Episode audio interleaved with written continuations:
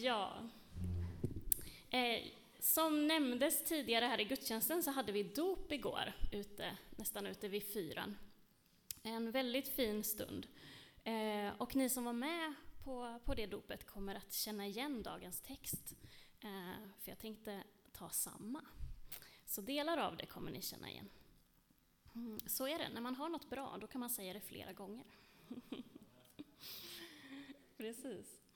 Eh, men jag läser texten ifrån Lukas evangeliet, kapitel 5. En gång stod Jesus vid Genesarets sjö och folket trängde sig in på honom för att få höra Guds ord. Då såg han två båtar ligga vid stranden. De som fiskade hade lämnat dem och höll på att skölja näten. Jesus steg i en av båtarna, den som tillhörde Simon Petrus, och bad honom lägga ut lite från land. Sen satte han sig och undervisade folket från båten. När han hade slutat tala sa han till Simon, Gå ut på djupet och lägg ut era nät till fångst. Simon svarade, Mästare, vi har arbetat hela natten och inte fått något. Men på ditt ord ska jag lägga ut näten. De gjorde så, och de fick så mycket fisk att näten höll på att brista. Då vinkade de åt sina vänner i den andra båten att komma och hjälpa dem, och de kom och fyllde båda båtarna så att de var nära att sjunka. När Simon Petrus såg detta föll han ner vid Jesu knän och sa, Gå bort ifrån mig, Herre, jag är en syndig människa. Han och alla som var med honom hade gripits av bävan inför fångsten de hade fått. Även Jakob och Johannes, Sebedaios söner, som fiskade i lag med Simon. Men Jesus sa till Simon, var inte rädd. Från och med nu ska du fånga människor. Då drog de upp båtarna på land, lämnade allt och följde honom. I den här texten så är det Simon Petrus reaktion som jag fastnar för. Hur han faller ner vid Jesu fötter och säger, jag är en syndare, lämna mig Herre, jag är en syndare. Eh, det som har hänt är ju att han har haft en helt vanlig dag på jobbet. Som alla andra dagar har han klivit ur båten den här morgonen och håller på och går igenom nattens fångst, vilket den här gången var noll. Eh, och så, men de får ändå göra allt jobbet efter att ha varit ute. Man måste ändå kolla över näten, göra i ordning alltihop inför nästa gång. Och när han är på, på sitt jobb, sin vanliga vardag, så kommer Jesus och ber honom om en tjänst. Eh, förmodligen har han hört talas om Jesus. Det står ju redan från början att eh, tidigt i evangelierna hur ryktet sprids snabbt om Jesus, om att det är något speciellt med honom. Eh, så vi tror inte att det här är första gången Petrus hört talas om Jesus. Han kanske till och med har lyssnat till honom tidigare, det vet vi inte. Men, men Jesus kommer fram till honom och säger, kan jag få låna din båt? Och Petrus säger, ja, visst, det går bra. De ror ut ett stycke så att Jesus får överblicken över folket som står på stranden. Något som jag fick uppleva igår på dopet. Det var fint att se er allihopa där på stranden. Det blev lättare att, att tala till er. ja, men det, så Jesus sitter där i båten, han talar till folket på, på stranden om Gud, om Guds rike. Och när han har talat klart så vänder han sig om och tittar på Petrus och så säger han, ro ut, ro ut på djupt vatten. Och Petrus säger, ja, vi, vi har hållit på hela natten. Vi, vi fick ingenting, men eftersom du säger det så gör jag det. Och så ror han ut. Eh, förmodligen är det någon mer i hans fiskelag som är med där på båten. Och så kastar de i näten och de drar, börjar dra upp dem igen och chocken, nämen, det går ju inte bara att hiva upp dem, det tar ju stopp. Ni vet, eh, ni vet känslan va, i metspö eller fiskespö eller nät eller vad ni har fiskat med, när det faktiskt är något på kroken. Eller är det bara sjögräs? Det är ju det som är frågan. Men Petrus känner det där rycket i armarna. Det är inte tomt. Och de börjar dra in. Och ju mer de drar in, nej men hjälp! Och de får ta i, och de får ta i, och de får, nej det här går ju inte! Hallå! Ni där borta, kom! Kom och hjälp oss! Den andra båten åker ut och de hivar i. fisk efter fisk efter fisk i båda båtarna och det blir överfullt. Och Petrus står mitt i all denna fisk. Och så bara drabbar det honom. Han bara vänder sig om till Jesus. Lämna mig, Herre, jag är en syndare. Vad är det som händer där hos Petrus när han ser all den här fisken? Han uttrycker, jag är en syndare. Och jag tror att han menar något i stil med, jag har ju jättemånga problem i mitt liv. Jesus, jag misslyckas så ofta. Jag gör så många fel. Eh, jag är bara en liten enkel människa. Jag drabbas av så många jobbigheter. Jag förtjänar inte en så här stor gåva. Här har vi varit ute och fiskat hela natten, kämpat, tagit i, gjort vårt absolut bästa och inte fått någonting. Men när du bara säger de här orden behöver jag inte kämpa något alls, utan jag bara hivar in. Den här gåvan är för stor. Det här förtjänar inte jag. Jesus, du har gått till fel person. Gå till någon annan, någon som är bättre än vad jag är, någon som klarar livet bättre, någon som har större tro, någon som har mer kunskap, någon som är, är duktigare. Kom inte till mig. Petrus bara ser, nej men jag kan inte ta emot så här mycket. Och kanske är vi flera som har varit med om det någon gång, att vi har fått någonting som vi inte tycker att vi har förtjänat. Det kan ju vara på ett sätt små saker, men ändå. En vän som kanske ger en väldigt fin present till oss, eller som vi vet är dyr. Och jag tänker, nej men hjälp, jag är ju inte en så här bra vän tillbaka. Inte kan jag ta emot den här fina och dyra presenten.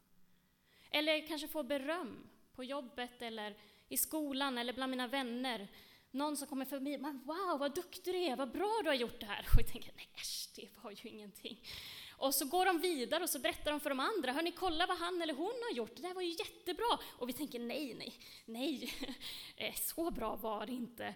Eh, jag förtjänar inte så här mycket beröm. Och så blir det lite jobbigt att vi får någonting så fint, eller får någonting, något så mycket beröm, därför att vi börjar genast räkna på det. Är jag värd det här? Förtjänar jag det här? Petrus gjorde det. Han såg all den här fisken och han började räkna på det och han kom snabbt fram till det. Nej, Jesus, det här är inte jag värd. Det här kan inte jag leva upp till. Så här mycket kan jag inte ta emot. Jag förtjänar inte, jag är inte så här bra. Så han säger, lämna mig, Herre. Jag är en syndare. Gå till någon annan. Ge det här till någon annan. Men Jesus svarar bara, var inte rädd. Var inte rädd för att du inte är bra nog. Var inte rädd för att du inte skulle förtjäna detta. Var inte rädd för min kärlek. Var inte rädd för att överlämna ditt liv till mig. Ge istället alla dina fel och misstag, dina bekymmer och din sorg till mig. Ge dem till mig och var inte rädd.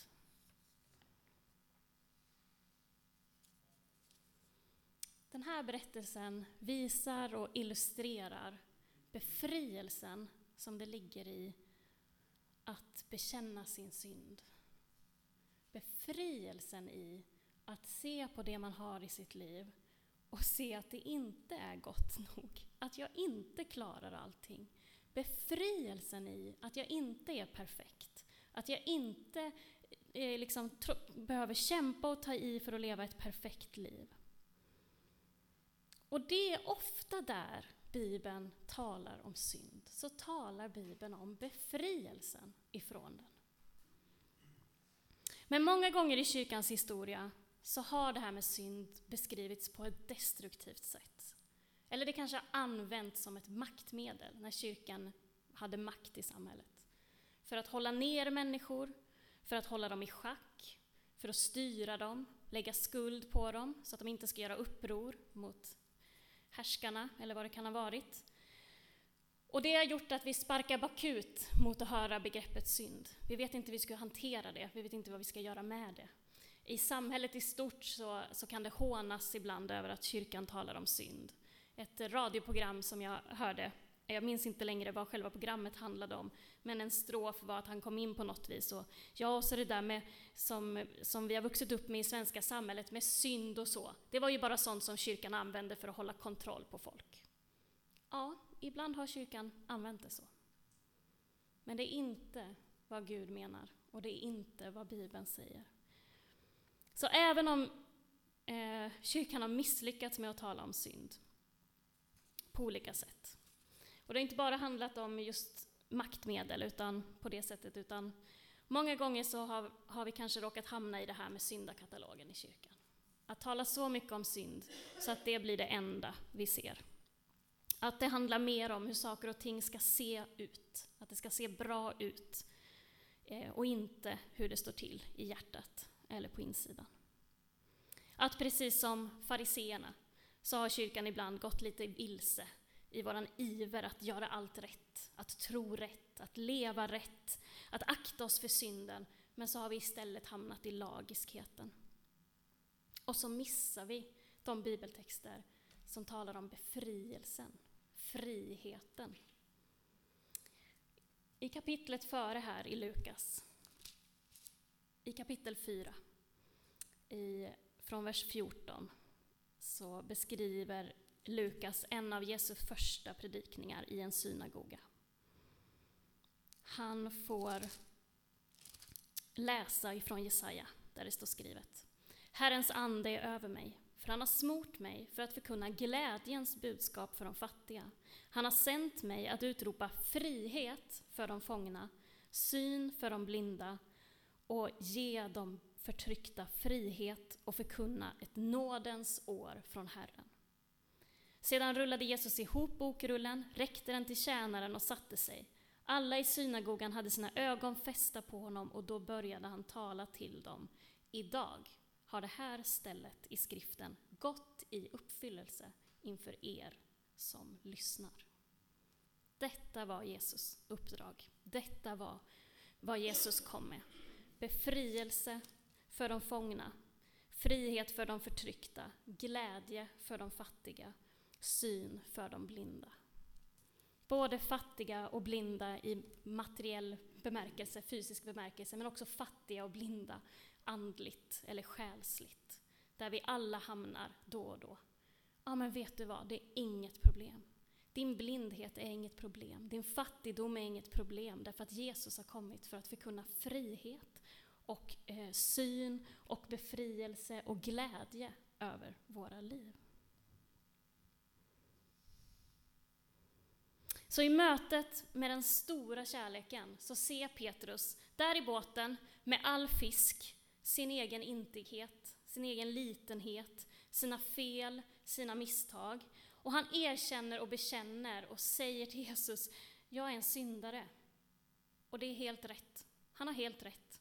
Det är han. Han ser på sig själv sådan som han är. Men han har fel i påståendet att han säger, lämna mig Herre. Han har fel i att han tror att den här synden eh, gör att Jesus måste gå bort, att Jesus måste gå till någon annan som är mindre syndig, som är bättre. Där har han fel. Han har rätt i att han är en syndare, men han är på exakt rätt plats med sin synd. Han är inför Jesus. Han har böjt sina knän inför Jesus, han har bekänt den inför Jesus och det är exakt där vår synd ska vara. För Gud har inga problem med vår synd, så länge vi kommer till honom med den. Det är när vi väljer att gå bort, väljer att eh, gräva ner oss i skam eller skuld eller, och, och tänker att jag måste lösa det här på egen hand, jag måste bli lite bättre, jag måste styra upp mitt liv och sen kan jag komma till Gud. Då blir det problem. Då har vi svårt för att komma nära Gud. Men när vi kommer till Gud med våran synd, han har inget problem med den. Inget problem. Petrus är på helt rätt plats. Och Jesus säger, var inte rädd. Var inte rädd.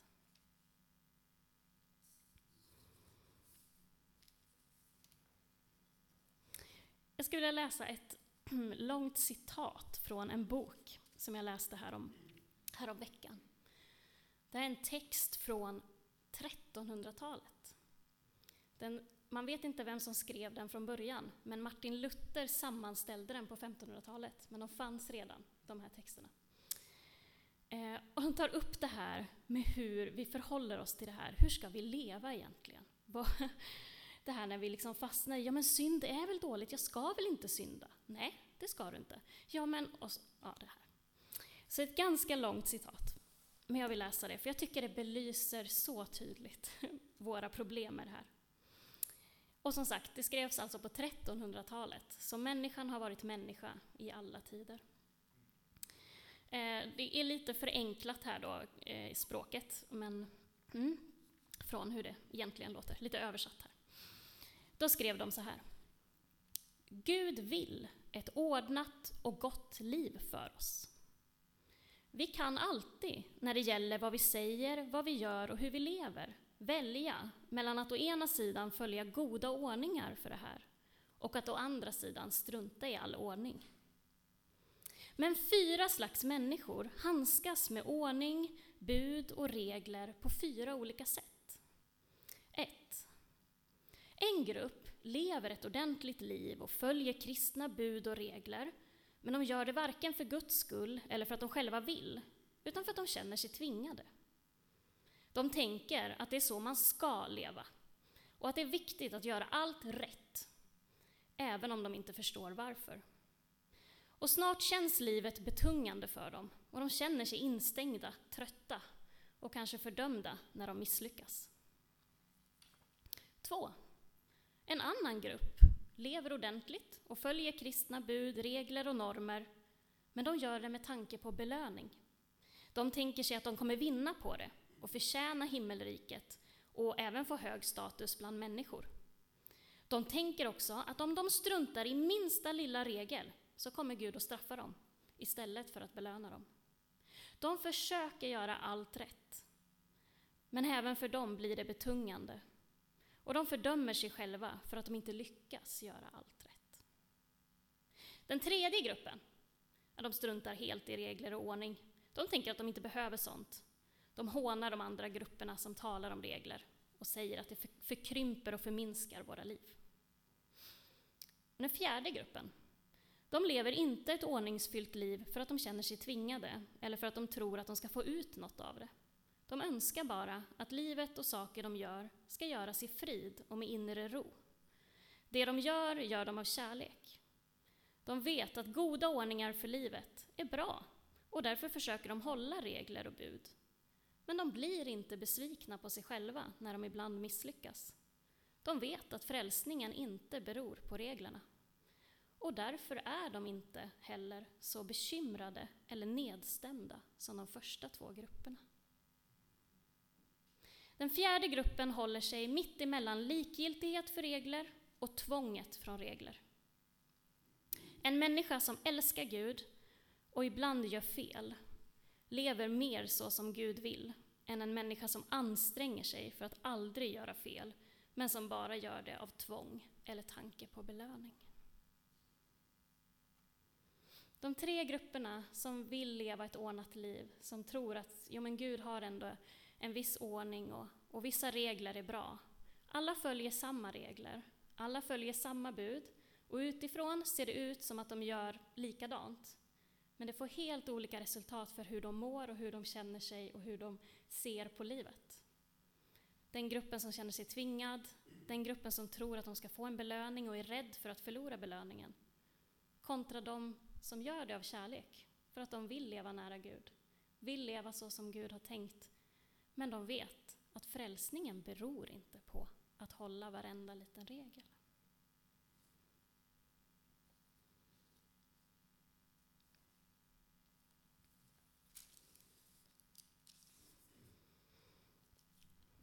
Tillbaka till Lukas kapitel 5. Dagens text. När Gud vill visa sin kärlek för Petrus, hur gör han då? Petrus har sitt hjärta i fisket. Han har sin försörjning från fisket. Och han har just varit med om att inte få någonting alls. Inte få någon inkomst för den dagen. Så det Gud gör när han vill visa sin kärlek för Petrus, det är att han låter honom dra upp en mängd fisk. Och det räcker inte med en båt full av fisk. Nej, när Gud ska visa sin kärlek, då ska det vara två båtar med fisk och det ska vara nära att de sjunker. Så mycket tänker Gud visa Petrus att jag älskar dig. Och sån är Guds kärlek. Den är överflödande, den är slösaktig, den är överdriven, eh, den är överflödande. Så är Guds kärlek. Men vi har svårt att ta emot den. Och ja, jag talar om mig själv också. Jag har svårt att ta emot den. För vi räknar på det. Nej, jag är inte värd det här. Nej, jag förtjänar inte det här. Alla andra kan få Guds kärlek, men inte jag. Nej, jag kan inte. Och att vara med och ge. Ja, visst, det är klart jag kan vara med och ge. Ja, jag ställer upp, jag är med. Men att ta emot? Nej, nej, gör inget för mig. Nej, nej, jag behöver ingen hjälp. Nej, nej, jag behöver ingenting. Vi har så svårt att ta emot. Men det betyder inte att det är Guds kärlek som är snål eller Guds kärlek som är liten. Det är att det är vi som av rädsla stänger in oss. Men Jesus säger, var inte rädd. Han har två båtar överfyllda av fisk för var och en av oss. Även om det inte är fisk, kanske för oss, i våra liv, så har han två båtar överfyllda av just det som får oss att fatta, det här är ju kärlek. Det här är ju Gud. Och jag läste en bön, också den var flera hundra år gammal. Jag läste en bok med texter som är gamla. Och bönen, några strofer i den bönen lät så här. Jesus, låt allt som är du strömma in i mig. Låt mig inte fly från den kärlek du vill ge mig. Fortsätt att kalla på mig. Ge inte upp om mig, Gud. Ge inte upp om mig när jag har svårt att ta emot ifrån dig. Jag vill. Jag vill, men det är svårt. Fortsätt att kalla på mig. Låt mig inte fly från den kärlek du vill ge mig. Vi ber tillsammans. Jesus, jag, jag ber just de här orden en gång till. Jesus, låt allt som är du strömma in i oss. Låt oss få ta emot allt som du har, allt som du är. Av frid, av tröst, av helande, av upprättelse, av befrielse, av kärlek, av nåd och av sanning. Låt allt som är du strömma in i oss. Låt oss få ta del av allt som du har. Åh Gud, låt oss inte fly från den kärlek som du vill ge oss. Du ser hur ofta vi vänder oss bort av rädsla eller av skam eller av ignorans eller för att vi inte orkar, Herre. Men låt oss inte fly från den kärlek du vill ge oss. Ge inte upp om oss, fortsätt att kalla oss tillbaka till dig om och om igen. Och låt oss se att hos dig är våra misstag, våra fel, våra problem, våra jobbigheter inget problem för dig. Hos dig kan vi lägga ner allt inför dina fötter. Herre, lär oss det om och om igen och för varje dag, att till dig kommer vi med allt vi bär på, Herre. Och vi vilar helt i din hand och du omger oss på alla sidor. Amen.